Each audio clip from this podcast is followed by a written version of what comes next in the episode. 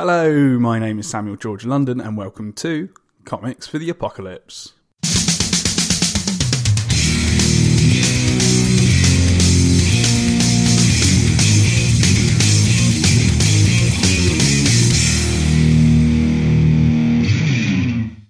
On today's episode, I speak to comic book writer and brilliant bloke Baden Mellonie about what comics he would take into the apocalypse. But before we get into it, I'd like to give a quick shout out to our sponsor, ComicScene. Comic Scene is an award winning magazine that's available digitally and in print in selected comic shops and newsagents in the UK, Ireland, Australia, Canada, and the good old USA. With a Harley Quinn front cover, issue 12 is available in shops and online right now. Inside, inside that is, uh, you'll find a beginner's guide to Harley's history, a look back at classic 70s UK comics, an interview with Pat Mills about the spring launch of Action 2020, and much, much more. If that tickles your fancy, digital and print subscriptions are available from £2.50 at getmycomics.com forward slash comic scene, or you can simply order it from any newsagent in the UK or Ireland. Also, be sure to check out their website, comicscene.org, for more news, details, and other fun stuff. Now, without further ado, on with the show. Hello, Baden Mellonie. How's it going? Hi, Sam. How are you? Yeah, I'm well, thanks. Um, it's uh, it's been just a, a, standard Monday, really, for me. Lots of lots of emails, kind of recovering from a bad night's sleep from the toddler, and uh, yeah, just getting on with it. Really. How about yourself? Yeah, not too bad. Things. Thanks. No toddler here. So 21 and 17 year olds, but they still give me sleepless nights sometimes, but for very different reasons. That's the problem, isn't it? It never stops. yeah, definitely. Definitely. Fantastic.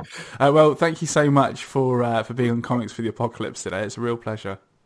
No, thank you for inviting me. Much appreciated. Oh, it's, it's an absolute pleasure.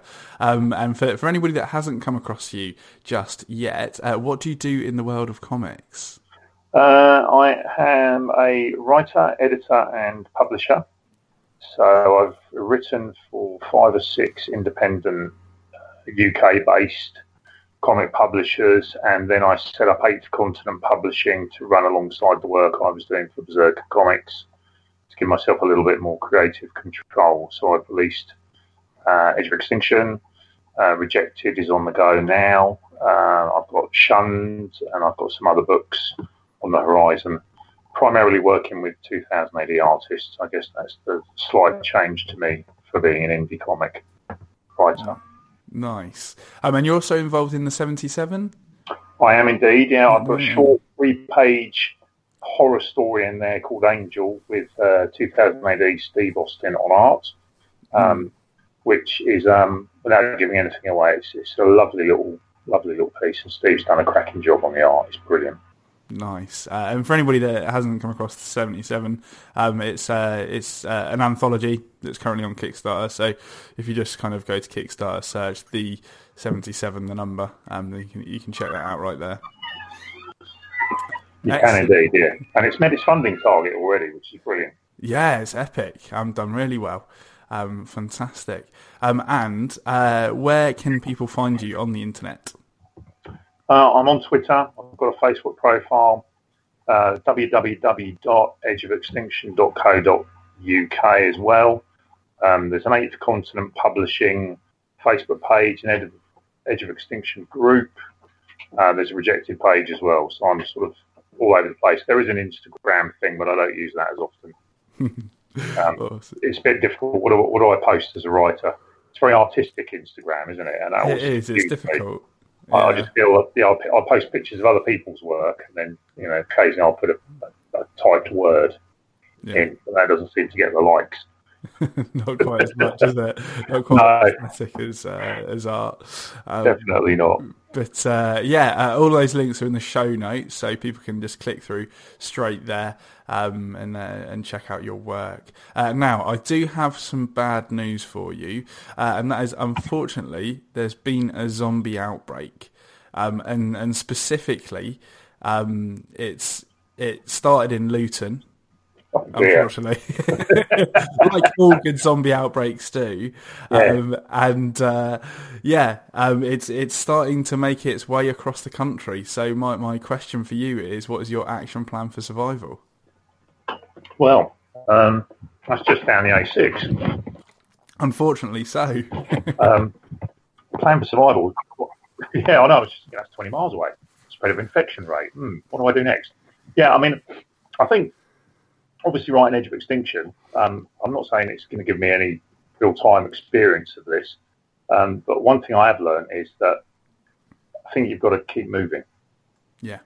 Um, I'm not a fan of this whole follow government advice, lock yourself in your house with a, a can of tuna, Yeah. uh, selection of bourbons and a cup of tea and get a kettle on and sing hymns to each other all day. It doesn't seem to work for me. um, so, interestingly enough, Edge of Extinction is set in Bedford. So, literally up the road Perfect. Luton.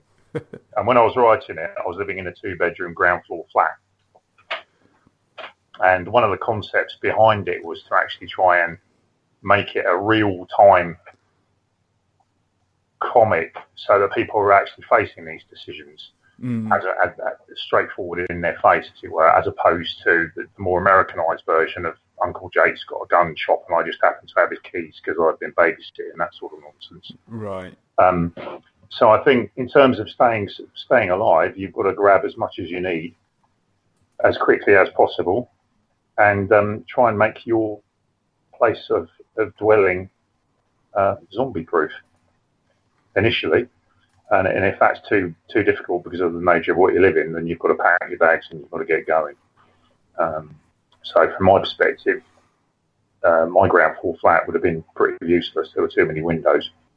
Um, so I would have packed everything up, shinned over the wall into a. There's a company called Stilex at the back, and they had a six foot wall and a barbed wire entrance around all of their site, and it was completely self contained. So that would do for a start, Nice. and take it from there. Excellent. And I assume your family will be going with you. Definitely, yeah, um, yeah. There'd probably be some disbelief about what was happening, quite clearly. Um, but yes, they would be going. And the, the issue, you know, again, where do you go? Uh, I guess is the question because if I'm heading north, I'll be going up the A1. That would be chocker. The M1 would be chocker. So you'd have to go cross country anyway. And then you've got that whole concept of actually when it happens and when it hits Bedford, where are the families? So you've got to try and incorporate that into whatever plan you may or may not have. So it gets more complicated by the millisecond, doesn't it? Really? It really does. Um, but uh, thankfully, you managed to, to, to gather the family together and, and hunker down. And what what was the company that you it was called? Oh, initially it's Silex. I don't even know what they do, but it was always there, and I thought that's self-contained. Yeah. Um, and it had a barbed wire fence around it, and I thought to myself, they must have a vending machine in there and toilets, and at least that, possibly a staff canteen. So that's a good enough place to start. And in the back of that, it goes on to uh, Bedford Borough Council's aggregates yard. So the fence there is 20 foot high, um, and there's a selection of outbuildings, lorries, vans, and everything else you can get your hands on. So that would be the Plan B escape route. So if I needed to go, we'd have a massive vehicle, and we could chuck grit on all the roads as well, which might be useful. Oh, definitely. That's You know, it might make them, it might make zombies fall over. It might make them unstable. You never know. I reckon it's a useful thing to have. Um, Definitely, and the, and the vans would be loaded up high, so you actually you wouldn't be able to open the doors as easily if you were in a normal car. exactly. I see they've got that capacity, depending on what type of zombie we're talking about, of course. But that all depends on the writer, doesn't it? It does. It does. Um, but uh, you do man- manage to hunker down with the family um, and uh, start to kind of reminisce on, on life in general, and the, and the subject of comics comes up. And, and the question that pop, first pops up is, what is the first comic you remember enjoying? Well, the first one for me would have been Commando books. Um, as a kid, um, my parents moved to Bedford from Gloucester in '68, and um, we used to visit my grandparents and great grandparents quite regularly. And my grandfather and my great grandmother, oddly enough, both collected Commando books with the odd sort of war picture library, battle picture library, and there was a Western version of a comic that was the same size, but I can't remember what that one was called. Um, and it was Commandos that grabbed my attention. So I'd go and see my granddad. He'd give them to me, and I'd bring a pile home, and my grandmother, great grandmother, sorry, do the same. So go and see him, and I'd probably come home with 10, 15, 20 Commando books each time. Um, and I stayed. I bought those religiously for years, Commando, um, and again recently subscribed to them again. Um, so I've actually restarted buying them, much to the, the horror of my wife, who doesn't like the clutter, doesn't like comics. Um, but yeah, Commando books first of all. That's where I started, I think, and um, yeah, there's an element of nostalgia to it for me as well, I guess. But uh, I think they're still pretty decent. Definitely, um, and uh, obviously that probably gave you a good grounding in in what kind of comics are, and and kind of uh, the the history that they've got. Um, but uh, did you kind of see see that they were created by other people and it was possible for you to create them yourself, or? Um, no, no, initially not at all. Actually, yeah. it's it's quite strange. I didn't really think about doing anything like that when I was younger. I don't know why. Um, it, it, was just get a job, you know, do well at school, get a job, go to university if possible. All those sorts of elements were what was drummed into me. Um, my parents didn't leave school with any qualifications, so that whole element of getting one up on them almost and not struggling like they did was something that was reinforced, reinforced. Yeah. So the, the creative route sort of bypassed me until um, I was a bit older, to be honest. I, I, mm. Whilst I understood that these were created by people, I didn't really quite understand how you could do that yourself. Right. So it was something that was missed um, many years ago and something that I started later on in life. So, Great. Um, and when was that? Sorry, if you don't mind me asking. Uh, well, I started I started writing, I guess, when I, I, did a little bit of writing when I was at school. Like I had mm. some stuff in poetry books and stuff that were published nationally, and I won a, comp- a couple of competitions um, and things like that. Um, but again, it never really sort of kicked into anything I thought I could do. And then at university, I did a one film script that got optioned by Parallel Pictures, that were part of the Palace Pictures group and they basically paid a retainer for it whilst I was at uni. And I never finished it, but it, that was quite nice. But again, I never even took that as an incentive. It wasn't until the late 2000s that I started to really think about actually, you know what, I could maybe have a go at this. And I started to uh, meet comic professionals in sort of 2004 onwards and started chatting to some people about, you know, well, actually, I could have a go at this. And certain individuals basically said, "Well, why don't you have a go?" And I went, "Oh, is that how it works?" And they were like, "Well, yeah, get on with it." So, so I just started writing stuff, and it sort of came slowly from there. So, um, Liam Sharp and his wife Christina um, were two of the main people who bear the responsibility of getting me writing comics. To be honest with you, so because mm-hmm. um, they're quite good friends, and there's other people involved as well. So. Um, but again, it's just something that I, I, fit in around other stuff as well, day job and all that lot. So uh, it's uh, something I'd like to do more of. But, uh-huh. So it's it's it's a balancing act, isn't it? Definitely. Um, kind of trying to get everything sorted that needs to be done. Um, and uh, yeah, the, the, the dream would be kind of yeah full time, one hundred percent comic book writing, wouldn't it? Well, it would be nice, or or full time writer. I don't, I don't mind. I've, I've got a novel sort of on the go, and right. I don't really mind. I like to jump from medium to medium, to be honest. Yes. Yeah. Um, that would be cool. But yeah, earning earning a, a, decent enough wage so that I didn't have to do anything else per year would be be a, a quite nice mindset and a quite a nice position to be in. Definitely. Yeah, I, I don't know complaints with that. Absolutely. Uh, now, the next question that, that crops up um, is what's the funniest or the comic that made you laugh out loud the most? Do you know what? This is a really this is really difficult for me because of the nature of how I got reading comics. I never read the funnies mm. ever, so I've never read Beano. And I know this might sound like absolute horror to other comic fans, and I do apologise. Mm-hmm. But I went straight into not adult comics, but war comics and that sort of stuff. So for me, a lot of the humour element in comics has, has come from 2000 AD and primarily um, the work of people like John Wagner, especially on Judge Dredd. Um, the way he's managed to parody and even foretell life in modern day America now mm. from 1977 is, is, quite uncanny. So things like the League of Fatties and the Belly Wheel and Citizen Snork with his massive nose, and um, Dave the orangutan as mayor, Pug Ugly and the Buglies. all of these things uh, are just just wonderful pastiches of of where America seems to be now, and that's quite terrifying in some respects. He must have a crystal ball or something, John Wagner. Mm-hmm. So it's elements of humour like that, stuff like D.R. & Quinch, which were far more sort of humour-based comics anyway from 2008. I mean, I love D.R. & Quinch, Alan Moore and James Delano, Alan Davis on art. That's all brilliant as well. I think that's where the humour element for me comes from. Yeah, there's a satirical element of uh, 2000 AD. 2000 AD. Definitely, definitely. Fantastic, great.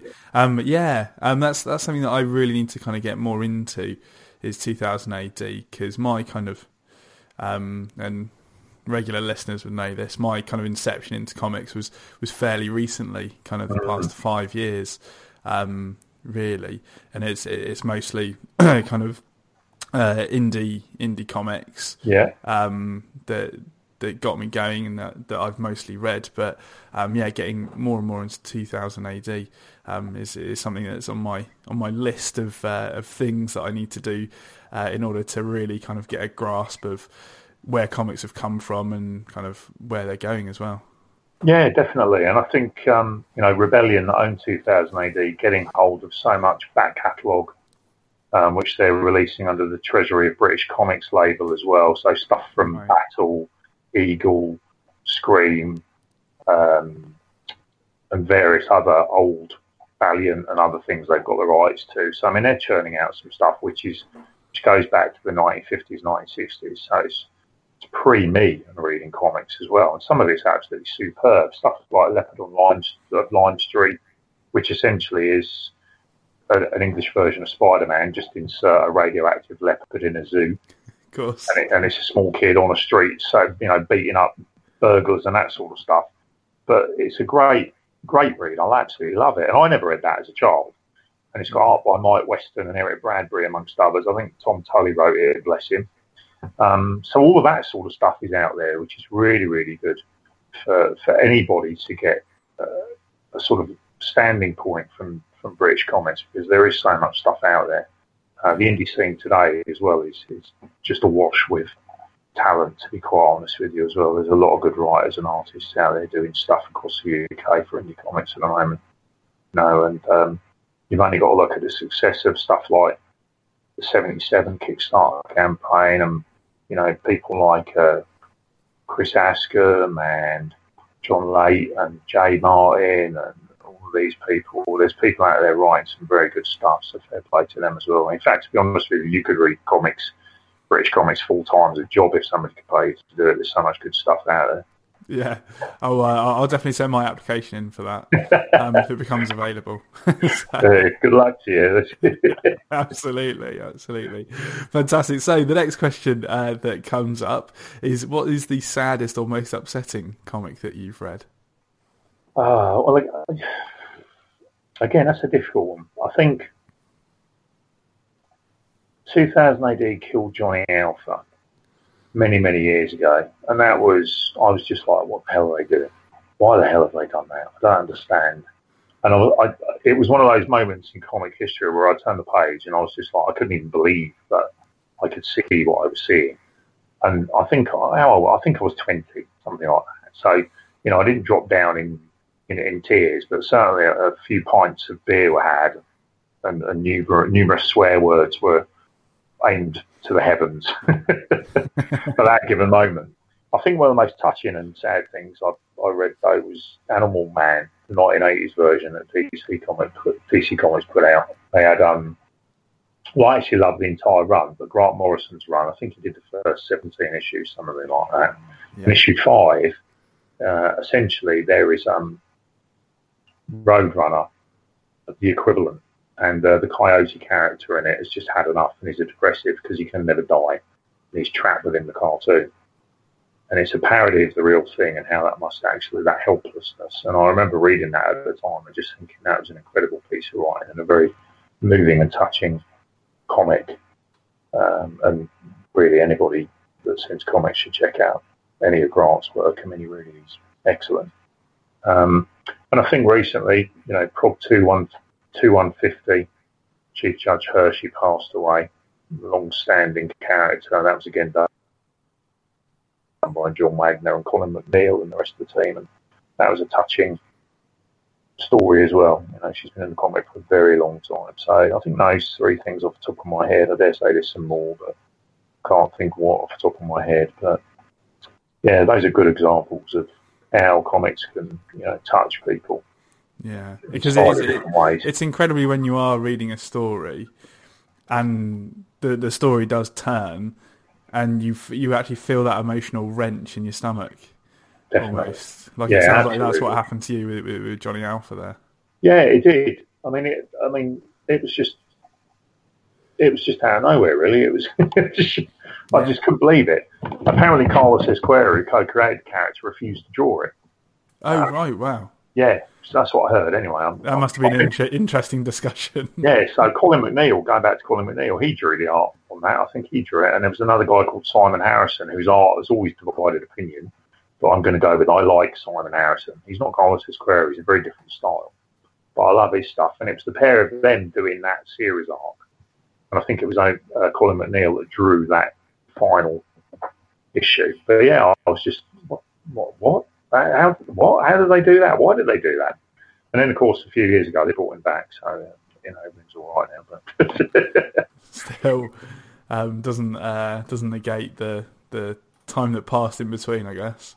No, no, I don't think so. To be honest with you, I think I think that was just a. They don't. John Wagner doesn't normally do that. He doesn't resurrect things normally. So I think the fact he did sort of implies that maybe that an error was made at the time. But right, um, I've never spoken to John about it, so uh, I can't comment on his behalf. Yeah, but, who knows? But that was certainly a bit of a shock, must admit. Definitely having to get that on your desk. Excellent. Um, now, uh, speaking of unexpected things um, and surprises, uh, the next question that comes up is uh, what is the scariest or most horrifying comic that you've read? Yeah, that's scariest horrifying. You see, horror comics it's it's uh, I think it's a genre which is underrepresented. To be honest with you, there aren't that many ongoing or limited series horror comics being produced by the main companies. I mean, there's a few, mm-hmm. um, but I mean, obviously the most successful is The Walking Dead. But The Walking Dead for me was never really a it wasn't really a horror comic. Um, simply because I think the setting of it was so vast. I mean, America is such a large country Mm. And and it, it lacked that sort of claustrophobic element a lot of the time. So I think if you want real horror in comics, you've got to look at stuff like Thirty Days of Night, Steve Niles and Ben Temple Smith. and there's been the two films produced on that. But the first two or three series of comics are absolutely outstanding, and it really did tear up the rule book on vampire comics. Um, I really, really thought that was something else, absolutely excellent. I think obviously you've got to look at Mike Mignola and his love of horror through Hellboy and the BPRD mm-hmm. stuff and uh, Joe Golem and all of his subsidiaries and little offshoots of that entire universe, which I, I buy and read religiously. I mean, Mignola's just an exceptional artist. I mean, he's a pretty good writer, but he's an exceptional artist who has managed to weave a tapestry of giant gorillas, Nazis, ancient folklore from various cultures into a comic with a, you know, the son of the devil basically with a great big iron fist. I mean, it's superb. I love it. Um, recent stuff, Infidel. Now that was something else. That came out via Image Comics maybe a couple of years ago. Now it was a five-issue limited series, um, and the guy doing the art was uh, Aaron Campbell, who's now doing the new Hellblazer with Si Spurrier. Right. His art is, is to die for. He's so good. Um, and that comic was truly spine tingling. Um, and also, I think Wytches by Scott Snyder and Jock. That's that's very scary. That is a yeah. scary horror film. It's that's, gripping. That's, that's legitimately horrifying. yeah, that is that is that is superb. Um, yeah. And I think that's where we are in terms of top of the range at the moment. And I think there's more um, witchy stuff coming this year, and I can't wait for that. So I, I, it's just superb. I think absolutely superb. I think if you look at, you know, the main two, Marvel and DC, they don't really. I mean, you've got the Joe Hill stuff now, basket full of heads and all this stuff. He's got his own sub label within DC Comics. Um, I'm reading. Um, oh dearie me, what's it called? Mike Carey, Peter Gross, the and it's like a doll, the Dollhouse family. That's it. That's a six issue limited series. If you like a bit of Mike Carey, who I do, I think he's excellent. Uh, Peter Gross, that's worth a look. Um, but I've not touched base with a lot of those series yet, simply because um, of financial constraints on what you end up buying. But there's there's another one called Plunge coming out, which has got Stuart Immonen on art, which does look very nice. I've ordered, pre-ordered, so that one's coming out in the next month or so, issue one. So there's stuff out there. You just got to have a little bit of a look for it. If you look at Avatar, you've got Crossed and all that sort of stuff. Um, but they don't seem to be producing much in the way of new comics at the moment, Avatar. But some of the cross runs, the Garth Ennis stuff is quite good. The James Delano stuff is quite good. And that's a slightly different take on the zombie pandemic. I guess as they're humans, they just go bonkers. It's a bit more like George Romero's Crazies, I guess, but that's, some of that's quite good too. So of stuff out there for people to have a look at if they're into their horror, which hopefully they are. Oh, no doubt. Um, it's always good to dabble um, in, in areas that you don't necessarily read so often. Um, but uh, yeah, uh, The Walking Dead was was one for me. But I think you're quite right um, about that. That yeah, it's kind of it's almost like the backdrop is zombies, but yeah, you don't get that sense of claustrophobia as you no. as you can elsewhere.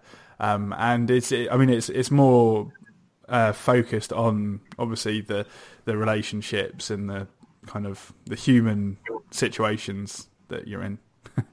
really. Definitely. I mean, it, it, it was. A, I mean, don't get me wrong; it's a great comic. Yeah, um, totally. But it reminded me of EastEnders. Yeah, in a way. it is almost it, EastEnders with zombies in a way. You, you, yeah. You'd sort of soap opera. You know, yeah. there'd be a scene in the calf, and in the background there'd be a zombie having a cup of tea or a bacon butty. It was sort of like that at, at, times. It was almost like the zombies weren't even part of the setup. They got it so sorted out that they weren't there anymore, mm. and, and everything would be fine. And I think, you know, there was the whole Whisperers storyline, yeah. which, you know, let's the only way we can stay alive is to kill somebody, skin them, dress up in their skin, and then walk alongside the rest of the zombies. I think if somebody approached me with that as a concept, I'd be quite worried about their mental stability. Yeah. Um, rather than go, yeah, that's a great idea. I like that one. Yeah, no, I, I, I don't know. So I, I, think at times it's sort of whether or not that was a I'm going to shock people moment from from the, the team involved, I'm not entirely sure. But I'm not. I don't think that element worked particularly well. And I think for me, horror is about if you're not controlling the environment, you've got to control the setting. And if you look at the best horror films as an exemplar, an awful lot of them are really, really small locations. So Evil Dead, you've got a cabin. Right. Um, and the people can't get away from that space because the bridge goes down, that sort of stuff. Um, and I think that's where horror works better if you can control the environment, control mm. the setting, and, and, make it difficult for people to escape. Horror becomes something a bit different if you expand the environment that they're in. So Alien worked because they were stuck on the ship. Aliens worked because they were stuck on the planet. Yeah. As soon as you get bigger than that, you end up with you know stuff like alien covenant uh, with an entire planet, it, it, becomes a science fiction movie, really, with aliens in it. Yeah. So I think that's important for people to to have a look at, and I think most people, if they look at their top ten horror films or horror books or whatever, the setting is really, really important. Yeah, absolutely. Yeah, that's a, that's a really good point. That yeah, horror works best in kind of trapped environments. Yeah, or the person themselves is trapped. So yes, somebody a broken, sort of broken leg or something, and yeah, straight away exactly. you've got a, an ordinary situation that becomes far more dangerous and horrific because of the nature of their predicament. So, you know, there's, there's, there's ways of playing with it, but yeah, I mean, I think that's important, and I think Walking Dead expanded the, the environment to such an extent that at times it lost the horror element and it became a bit like a soap opera. Yeah, but a very successful so yeah, well, fair play to everyone that did it. It's not criticism, it's just my opinion. Absolutely cool. Uh, now, uh, the next question that comes up is, uh, what is your favourite cover?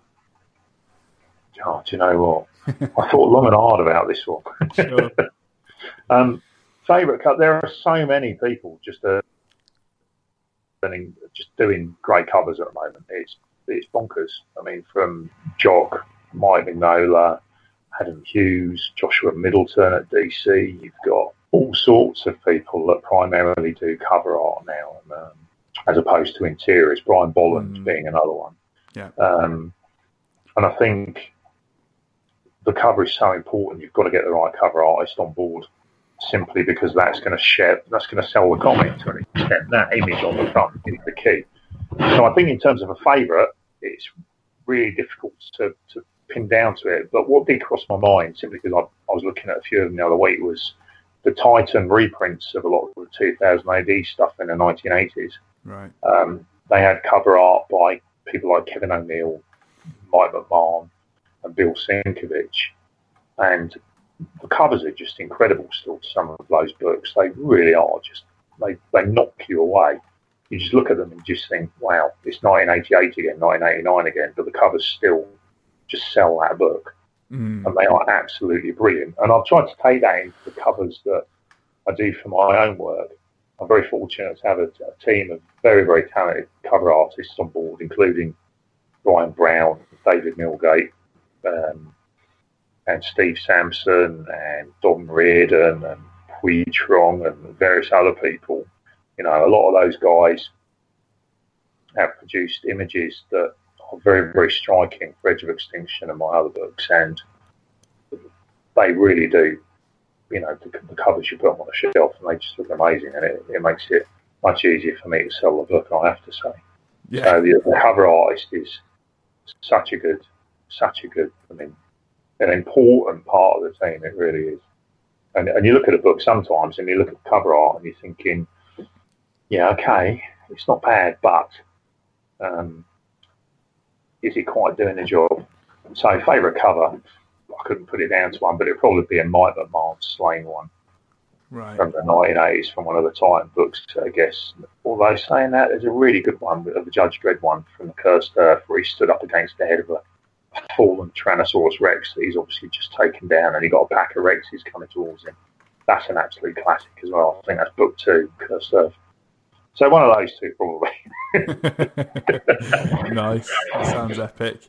Um, no, yeah, uh, cover, covers are so interesting, um, and it. What really interests me is the way that you know cover artist will go if if it's a scene from within the book or if it's it's something that just kind of captures the story mm. itself. That's always an interesting take as to you know which way they go with that. Um, what, what's your experience like with that, kind of for, for your books, for instance? Um, do you know what? I'm I'm really fortunate. I just generally sort of go, right, we need some covers. Um, Dave Milgate adopted a policy of emergency services becoming zombies. Right. So for issue one of Edge of Extinction, he did a traffic cop with a massive hole in the middle of him. Uh, for issue two, he did um, a fireman He's still got an axe in his hand, but he's been zombified. and, and that was going to continue into that issue three, where he had an air ambulance crew eating somebody off a stretcher. Wow. Um, but he decided to scrap that one and go with something else, to, and he broke that cycle. With the other guys, with Steve Sampson, it's primarily very strong images. Ryan Brown, um, I mean, he's working for Marvel and DC at the moment, but I've been really lucky to have him do covers for us as well. And again, it's about strong imagery, normally focusing on a zombie with Ryan.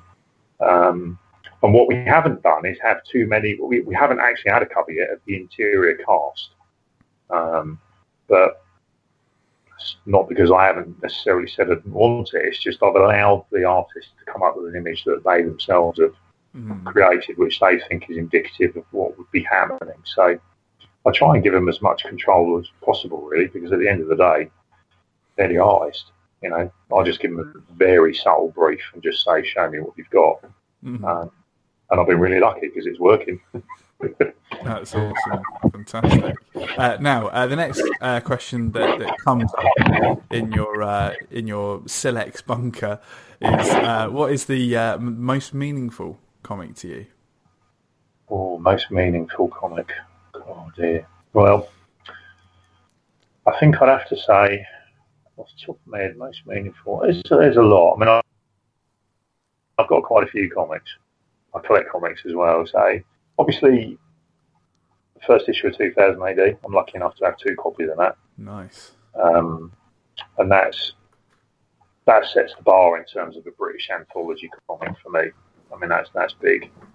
Um, and then I guess from there you've got other stuff that I guess have influenced me over the period of time. So I've got uh, quite a substantial Hellblazer um, collection. Um, a lot of them are signed by the artistic crew and, and the writers as well. The James Delano run in particular, that means an awful lot to me. Um, because, you know, James Delano wrote absolutely amazing horror comics uh, and still does write amazing horror stuff as well. He's writing novels more than comics at the moment, but I mean, his work's just incredible. And he seems to have sort of disappeared a little bit from the public eye, but he's so good at what he does. So the Hellblazer stuff I've got, it means a lot. I've got a lot of stuff. I'm quite lucky in, in that respect. I've got quite a few bits and pieces signed by people as well, which obviously means quite a lot to me as well. So, um, and you know, seventies, old seventies Marvel. I'm quite into that, a lot of the horror stuff there. So a lot of that stuff's influenced me quite a lot, and I've got bits and pieces of it. I haven't got a massive collection on that, but I've got bits and pieces. Um, and I think they all mean quite a lot to me. But I think the one that means the most is probably um, I've got all of the original Jungle Action Black Panther comics. Right. Um, and my wife got me a load of those for my birthday and Christmas. So she was doing the whole hunting them down and finding, and they mean a lot to me because she's not really into comics. Yeah. Um, so uh, the fact that she actually made that effort for me is much appreciated still. Um, and they're cracking comics. I mean, Don McGregor, Rich Buckler, and etc. Uh, etc. Et um, working on those. I mean, it really is just a superb breed, and I absolutely love that series. Um, absolutely worship it. I, I read reread it every year. It's just brilliant. So there's quite a few examples for you there. I mean, I could go on. for sure, but no, those are some great examples, and it's great when um, when somebody you love kind of doesn't necessarily, you know, uh, they're not necessarily into what you love as a as a hobby and things, but they, they go out their way to to kind of you know um, yeah to do something for that. Um, yeah, it's amazing. Yeah, it was. Yeah, I was really really pleased. Um, brought a massive smile to my face. Uh, so I think out of the last twelve issues, she probably picked up for me. So that was that was much appreciated by myself. I must admit. Oh, that's nice. Uh, now, uh, the next question uh, that comes up is uh, what is the most underrated comic that you've read? Cool. On my current pull list, I would say Lazarus. Right. Which is now Lazarus Risen. It's an image title. It's written by Greg Rucka, who I think is an exceptional writer. The art's by Michael Lark. Um, it's a dystopian future whereby the world is divided up into territories uh, which are owned by different families, and these families are essentially massive businesses.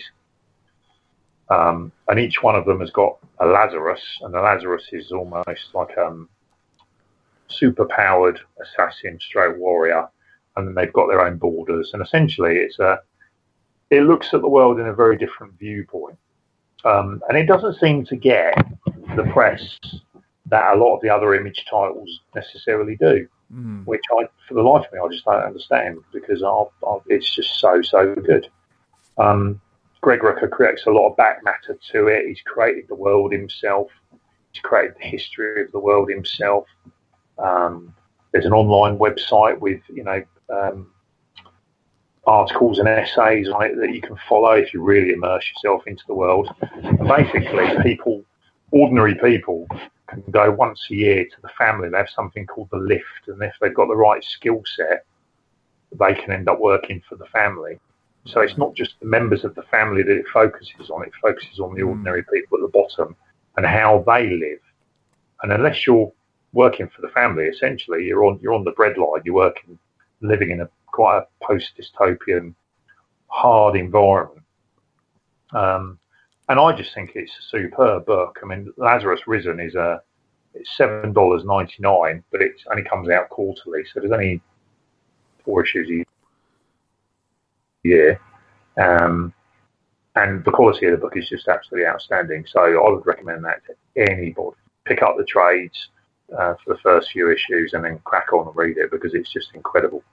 Um, Because yeah, the, the, artwork is cracking. Really. Michael Lark, yeah, Michael Lark is just oh, dearie me. I mean, that bloke, he could he could doodle something on a petrol receipt and I'd buy it. It's so good. he really is incredible, and that's probably one of the reasons why they've gone to a quarterly schedule, so you can get that high quality in there. Yeah, um, I really like it. I think that's a superb book. Nice, fantastic. Uh, now we come on to our most difficult question, and that is for you: what is the best comic of all time? Yeah, this one is tough.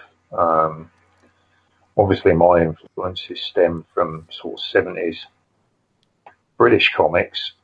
so I'd have to put 2000 AD in there at some point. But as an individual comic, you've got to be looking at something which is probably a bit more concise.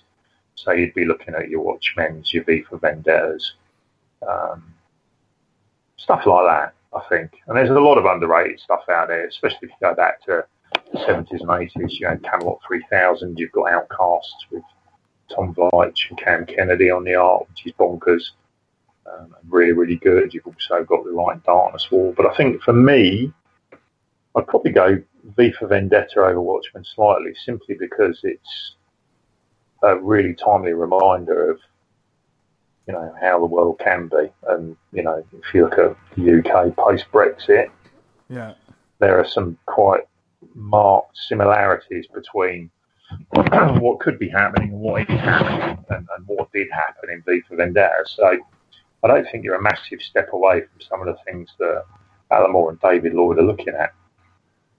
Definitely. It's ageless. It's timeless. The art's beautiful. The script's beautiful. It's it's dark, which for me is always good.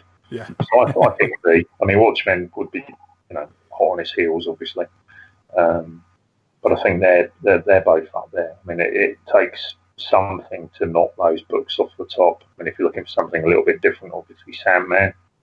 Right which is a wonderful book mm. uh, with Neil Gaiman on, on writing duties. I mean, that's a great book. I remember reading that when that was coming out and just getting blown away by that as well. So there's so many different titles that you could choose from. Um, Alan Swamp Thing, James Delano's run on Hellblazer. Then you've got Maus.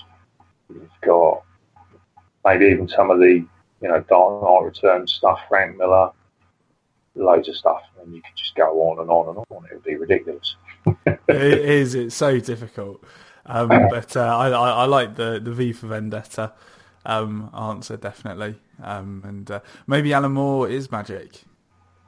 I think an element of Alan Moore, yeah. I mean, I, have met him two or three times, and there is, yeah, you're you're you're in the presence of somebody that is slightly different to definitely most of us. Yeah, he, he's um, his output is just superb, even from his own his old 2000 AD stuff when he was just starting off.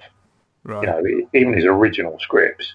You read his Tharg's Future Shocks and his early work 2000 AD, and it's it's so good. You know, even back then, back in sort of 1982, 1983, it's so so good. So, wow. never mind his you know his Miracle Man stuff for Warrior, which I completely forgot to mention, but that's brilliant as well. So, um, yeah, he's, he's he's something else. And he's, uh, you know, if he has fully retired from comics, and if, you know that will be comics lost. But I mean, he's already done one movie, so one movie film script. Hopefully, there'll be some more. Yeah, fingers crossed. Um, yeah, definitely. Cool. Uh, now, uh, come on to the last question in regards to comics, and that is, if you could only take one comic into the zombie apocalypse, which would it be? Yeah, this one was based on a practical there's a part of the answer based on a practical element. I'm going to need tinder for firewood. Yeah. So something absolutely appalling from the 90s, and there was an awful lot of it. Um, but in maybe like a really thick graphic novel format, so that I had enough of that for uh, firewood and, and uh, of course toilet paper if necessary. Hmm. Um, if I had to um, choose one to save, as it were, I don't think I'd choose one to save. I think I'd liberate some comics because um, obviously within the carnage of a zombie apocalypse, comic shops aren't going to be high on the list of most people. So I think I'd, I'd, I'd probably get my hands on a, I don't know, giant size X Men number one, as I don't own that. That would be nice. First appearance of Wolverine and Nightcrawler, etc.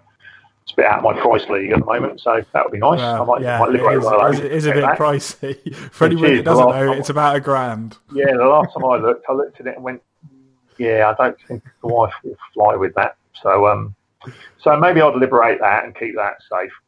Um, obviously, what I'd have to do is keep my own collection completely safe and locked away somewhere, so that even within a zombie apocalypse, nothing would be getting to it. I'd have a bunker or something. So I'm not too sure, to be honest. Something, um, if I had to save one of mine, God, what would I save? I don't know. Yes, that's a good question. Oh, my Lord. Whew, I don't know. Maybe, maybe I've got a V for Vendetta graphic novel signed and sketched by David Lloyd and Alan Moore, so maybe that. Nice. Possibly. But then I'd be worried about it all the time. I, I, That's the problem, isn't it? I know it is. You're living rough. You never know what's going to happen next. Having a comic in your bag, ooh, I don't know. It's tough. Yeah, maybe maybe the firewood. Maybe I stash all my stuff and just take some firewood, filter the stuff with yeah. I don't know. That one's a tough one. It is. It is. Um, and, and, with all of that in mind, uh, what weapon, tool, or useful item would you like to take into the apocalypse with you? Well, I, I have. One of the things I learned from my granddad was always be prepared. My granddad was in the SAS during World War Two, and whenever he went anywhere, he never unpacked his bag. So he unpacked what he needed and he puts it back, even if he was staying there for two or three days. Wow. And I asked him why when I was a kid, and he said, "Well, because you never know when the enemy's going to turn up where you camped, and you've got to grab your bag and you've got to run. And if you're packing it, it ain't going to happen."